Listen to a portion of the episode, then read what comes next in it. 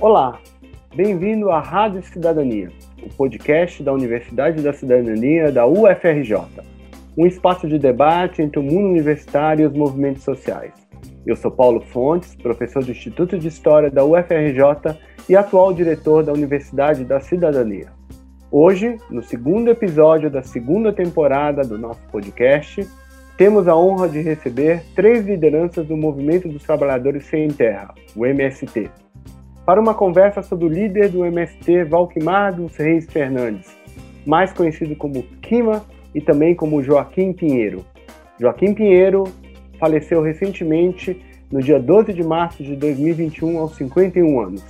Nessa homenagem da Universidade da Cidadania a Joaquim Pinheiro, João Paulo Rodrigues, da Direção Nacional do MST, e Judite Santos, militante do MST de São Paulo, serão entrevistados por Dulce Pandolfi, historiadora e membro da equipe da Universidade da Cidadania, e por Luana Carvalho, também da Direção Nacional do MST. Dulce, a palavra está contigo. Olá, João Paulo. Eu começo te perguntando o seguinte, João Paulo. Eu sei que Joaquim Pineiro é filho de trabalhadores rurais, nasceu em Rondônia nos anos 1970 e desde muito cedo se engajou na luta pela reforma agrária. E sei que você e ele tinham uma forte amizade, que começa, inclusive, ainda em 1999, por ocasião da ocupação e construção do acampamento Nova Canudos, né, no interior de São Paulo. Aliás, nessa ocasião, ele também foi preso, ficou um tempo na prisão, e lá, inclusive, ele dava muitas aulas para os companheiros de prisão. Eu acho que data desse período, inclusive, o apelido dele professor. Enfim, era uma pessoa muito especial, e eu gostaria de saber que aspectos da trajetória dele você gostaria de destacar aqui para os nossos ouvintes e perguntar para você como a vida dele está relacionada de fato com a trajetória do MST. Primeiro dizer que é, chega a ser emocionante poder falar um pouco da trajetória do Joaquim, não só pela relação de amizade pessoal que eu tinha com ele, mas pelo compromisso que o Joaquim sempre teve com a luta pela terra, a luta pela reforma agrária e o compromisso dele com a luta e os princípios do internacionalismo. Eu tive a oportunidade de conhecer o Joaquim início de 99, justamente quando nós fizemos uma ocupação denominada Nova Canudos, no município de Porto Feliz, interior de São Paulo. E naquela ocasião foi uma ocupação que tinha muitas pessoas oriundos das grandes cidades de São Paulo, como a própria cidade de São Paulo, Guarulhos, Piracicaba e Sorocaba. Era aquele canto ali aonde houve um processo muito grande de mobilização tanto das pessoas que viviam abaixo da linha da pobreza, assalariados, agricultores, mas também uma participação muito grande de apoios que tinha uma militância política e queria contribuir com o MST. Foi seis meses de preparação dessa ocupação e nós montamos um núcleo muito organizado na cidade de Piracicaba de pessoas que iam ajudar a levar militantes e possíveis acampados, tanto da cidade de Piracicaba, Limeira e Campinas, para essa ocupação. E nos primeiros dias de ocupação, ocupação que tinha quase duas mil famílias, ou seja, enorme, muito grande, uma diversidade muito grande, eu tive os primeiros contatos com o Joaquim. Eu até contei isso durante o, o velório dele, que possivelmente na segunda ou na terceira noite de acampamento, depois da ocupação, deu uma chuva muito grande no acampamento, que perdemos muitos barracos, muitas coisas, e o Joaquim estava acampado na ocasião, e eu estava junto com outros militantes na coordenação do acampamento, e chegou um grupo de Piracicaba, justamente dizendo: nosso barraco se perdeu com a chuva, nossas coisas não tem mais nada, Inclusive, me apresentaram: esse é o Kima. Ele perdeu toda a roupa, tudo que ele tem é esse short, essa camisa e até o chinelo ele está descalço. Aí foi o meu primeiro contato com o Joaquim, numa madrugada dessa, de chuva, de 99. Foi quando ele, muito simpático, diz: Eu estou sem roupa, eu não tenho barraco e agora eu sou literalmente um. Além de ser sem roupa, sou um sem terra. E vim para ficar. E começamos uma relação de amizade e de formação e de contribuição com o MST muito grande. Nessa ocasião também, Lúcio, Joaquim foi se destacando porque ele tinha uma habilidade de tocar muito bem violão. E ele tocava música que aquele público urbano daquela região gostava muito. Ele tinha um repertório de MPB fantástico e ele era o animador da nossa Assembleia. Já na primeira Assembleia, possivelmente no terceiro ou quarto dia da ocupação, o Joaquim fez uma animação precisa, assim, tocou a Assembleia inteira e ganhou amizade. E ele contribuía também na ciranda infantil nossa. As educadoras como forma de chamar as crianças nos primeiros dias para ir para a escola, o Joaquim ia na frente cantando as músicas e a criançada ia acompanhando ele. Então, um carisma muito grande. Bom, esse foi o primeiro contato com o Joaquim, como eu a conheci. Ele era estudante da Universidade Metodista de Piracicaba e fazia um curso de técnico na área de informática. E ele era militante, pasme, da UJS. Ele sempre, nem falava muito disso, que a militância dele era do PCdoB na UJS, e depois ele mudou completamente, enfim, migrou para outras funções. Mas a vinda do Joaquim, inclusive, era desse período na UJS, na cidade de Piracicaba. Bom, depois disso, ganhou referência no movimento, foi para a direção e assumiu a coordenação desse pré-assentamento chamado Nova Canudos. Durante os enfrentamentos nossos com o Fernando Henrique Cardoso, um belo dia a direção decide: vamos fazer uma manifestação para que a gente possa, no mês de março, já no ano 2000, quebrar os pedágios. Vamos fazer uma manifestação no pedágio. Então, Joaquim veio liderando cinco ônibus lá desse acampamento Nova Canudos e foi feita a ação. Em seguida, Joaquim foi preso. Aí foi um período difícil. Ficou preso um mês, um ano, um mês e onze dias numa condenação de, na cidade de Boituva. E aí foi uma situação muito difícil, tivemos que fazer todo um acompanhamento que vocês depois conheceram. E aí o Joaquim ganhou a liberdade, veio para a cidade de São Paulo e foi coordenar a nossa secretaria estadual na cidade de São Paulo. Depois disso, foi para Venezuela, ficou uma temporada na Venezuela, voltou e ficou no Rio de Janeiro. Voltou para São Paulo, voltou para o Rio de Janeiro e aí virou esse Joaquim que todos vocês conhecem. Destaco e termino três características que eu acho importantes do Joaquim. Primeiro era a consistência ideológica dele. Ele era um quadro muito bem formado. O Joaquim, você não precisa ter dúvida do compromisso dele com a reforma agrária, a pertença dele com o MST e com o socialismo. Ele foi testado em várias ocasiões. Então, ele era muito firme ideologicamente. Segunda característica do Joaquim, que eu acho importante nos dias de hoje, era a discrição dele. O Joaquim era um militante que entrava e saía num evento e não percebia. Ou seja, ele tinha uma descrição muito própria dele e, ao mesmo tempo, uma firmeza de onde chegava. Eu acho que isso era muito bacana no jeito de fazer política. O Joaquim não é desses militantes que precisava chegar chegando nos eventos para dizer cheguei. Ele não, ele tinha uma outra característica. E a terceiro componente que ele foi se adquirindo ao longo do tempo foi duas combinações bacanas, que eu acho que é gostar da luta internacionalista, eu acho que isso foi muito bonito, ele teve uma, um trabalho, rodou o Brasil, rodou o mundo com essas preocupações, mas ele tinha uma, além de ter uma concepção internacionalista na sua militância política, ele tinha um componente da cultura internacionalista. Não é só a figura que foi conhecer países ou conhecer conjuntura, ele elaborava sobre isso. Ele tinha uma avaliação muito refinada da situação da América Latina, mas não é avaliação do modelo econômico, é dos aspectos culturais, da música, da cultura, e acho que isso deu uma riqueza muito grande para a trajetória de Joaquim. Sem contar que era uma companhia maravilhosa, né? Você está perto de Joaquim, ele te deixava bem, alegre, e ficava às vezes três horas sem abrir a palavra, outra hora aparecia com uma risada maravilhosa. Esse foi Joaquim. Vai nos fazer falta. Foi embora muito cedo, deixou duas filhinhas lindas e uma história para a gente poder seguir como exemplo. Eu vou passar a palavra agora para a Judite. Vou perguntar um pouco a Judite, é até bom que ela vai juntar com essa questão internacional. É isso que a gente queria ouvir um pouco, né, para os ouvintes também, que você contasse um pouco sobre essa atuação internacional. É, o João Paulo já tocou um pouco nessa trajetória internacionalista do Kima, então eu gostaria de reforçar esse papel, esse legado que o Kima nos deixou, de ser esse militante internacionalista que atuou incondicionalmente em várias ocasiões e, sobretudo, na nossa primeira brigada internacionalista aqui na América Latina, que foi a nossa brigada da Venezuela.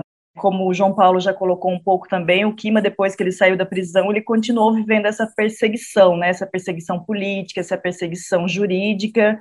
E uma das saídas, então, para preservar o nosso companheiro foi é, oferecer-lhe uma tarefa em outras fronteiras, uma tarefa que não se desvincularia do movimento sem terra, mas que estaria atuando em outras demandas, em outros desafios do movimento.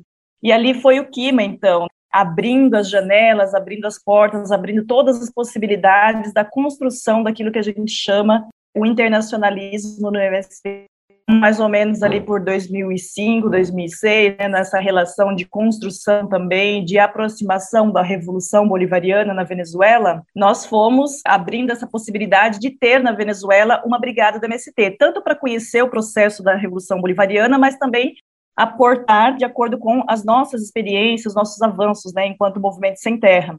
Então, foi o Quima, com um grupo de companheiros e companheiras, eles passaram a residir no interior da Venezuela, num, num estado chamado Barinas, onde é, havia um dos maiores desafios da reforma agrária, da revolução agrária bolivariana, que é onde havia maior concentração de terras, enfim. Então, ali ele teria o desafio de construir uma relação política, uma articulação com os movimentos camponeses da Venezuela. E o Kima se destacou nessa tarefa, né? Morando junto com a brigada em Barinas, também ajudaram a construir uma escola muito importante de formação em agroecologia para os militantes da Via Campesina na América Latina, que é o Instituto de Agroecologia Latino-Americano, o Instituto Paulo Freire. Então, o Quima, junto com a nossa brigada, junto com outros movimentos da América Latina e da Via Campesina, tiveram esse desafio de levantar, desde as primeiras pedras, digamos assim, o processo de construção do que se transformou, então, no Instituto de Agroecologia Latino-Americana. Mas a tarefa do Quima não ficou só por aí. Depois ele rodou, conheceu a Venezuela inteira, foi morar na capital, começou a fazer essa ponte com os processos urbanos também da Revolução Bolivariana passou a residir então em Caracas e fazer esse enlace, essa maior aproximação política da Revolução Bolivariana junto com o movimento sem terra. Então, a partir daí, o Kima começou a se transformar nessa liderança internacionalista, né? Ele começou a ser conhecido na América Latina. E depois que ele voltou para o Brasil, continuando as tarefas dele aqui no Movimento Sem Terra, ele continuou cumprindo tarefas internacionalistas, né? Foi um dos grandes articuladores da ALBA Movimentos, que é a articulação da alternativa bolivariana dos movimentos sociais na América Latina, que reúne todos os campos de esquerda em prol de um projeto de integração da América Latina construída desde as bases dos movimentos, das organizações populares, e também foi um dos grandes construtores aí da Via Campesina. No início da década de 90, quando se criou a Via Campesina, o Quima também teve participação naquela campanha, né, que nós chamamos a campanha dos 500 anos de resistência indígena e popular, que depois originou a CLOC, que era a Coordenação Latino-Americana dos Movimentos do Campo, e a Via Campesina. E o Quima teve um papel fundamental nessa articulação, tanto na América Latina, na América Central, e ele passou a ser uma, uma grande referência. O Kima também foi professor da escola, educador da Escola Nacional Floresta Fernandes, os diversos cursos latino-americanos que nós desenvolvemos na Escola Nacional. Então, por ele ter essa experiência concreta, essa experiência prática, ele vinha dialogar, então, com a amplitude dos movimentos sociais da América Latina, aqui na Escola Nacional Floresta Fernandes, e era essa referência de consolidação do pensamento latino-americanista, então. Agora eu vou passar a palavra para Luana, também da direção nacional do MST, e vai continuar a entrevista com vocês dois, com você e com o João Paulo. Judite, a gente sabe que o Joaquim, além de um coordenador político do MST, o Joaquim também era um poeta, era um músico, era um educador. O João Paulo já trouxe um pouco essa dimensão da cultura. E ele também era membro do Conselho Editorial do Brasil de Fato ajudou a construir o Brasil de Fato aqui no estado do Rio de Janeiro. Você pode nos contar um pouco mais sobre essa atuação do Joaquim na área cultural? A essência da personalidade do Kima, digamos assim, a essência do ser humano que o Kima sempre foi, ela está intrinsecamente vinculada com os aspectos culturais. Conforme já foi dito aqui pelo companheiro João Paulo, ele tinha um profundo domínio da cultura brasileira através da música. Então, um profundo conhecedor da música brasileira. E isso trazia o Kima como uma pessoa de destaque em todos os espaços é, onde ele estivesse, nos encontros, nos acampamentos, tanto os encontros do MST, mas também nos encontros latino-americanos que ele participava, sempre ali tinha um violão, o pessoal trazia uma, uma guitarra, como se diz, e o Kima ali trazendo as canções de animação, as canções revolucionárias, para animar, então, para trazer esse aspecto de que a luta revolucionária, ela também está profundamente imbricada na cultura revolucionária dos povos. Então, essa foi uma das grandes essências do Kima. Ele se destacou no coletivo de cultura, em diversos espaços do movimento, como músico, como poeta, como cantador, e aí ele foi traçando, então, essa trajetória que acabou sendo uma marca própria do Kima. Onde se encontrava o Kima, ali a gente estaria é, falando de cultura, falando de música, conhecendo, né? Ele sempre tinha essa capacidade de socializar o seu conhecimento né, através dessas ferramentas que a gente encontra aí através da cultura brasileira. Então, isso que o João Paulo colocou também, o sorriso do Kima em todos os espaços onde ele, ele estava presente era um sorriso que contagiava, contagiava a militância, contagiava as pessoas que ali conviviam ao seu redor. E aí, é uma das grandes marcas também que a gente sempre prezou por essa capacidade criativa que o Kima tinha foi o, o, poema que ele elaborou, que ele escreveu quando ele ainda estava na prisão. Então, durante esse, esse período, depois eu mesma, antes de conhecer o Kima em pessoa, conheci primeiro o poema do Kima, que é a grade. Eu me lembro que durante um dos congressos nacionais do, do MST, acho que no congresso de 2000, a gente tinha uma grande articulação em nível nacional contra as prisões políticas no MST. E o Kima era um dos presos políticos do MST.